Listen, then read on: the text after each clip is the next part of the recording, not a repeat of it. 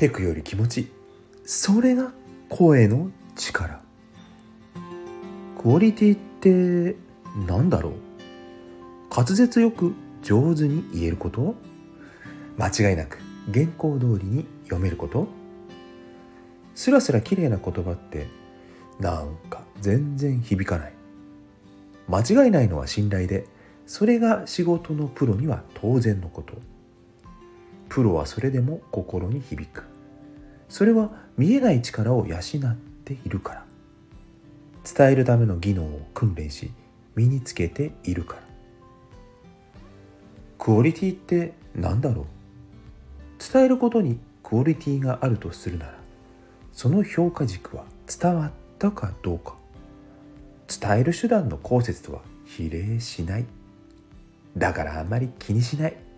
手段は手段。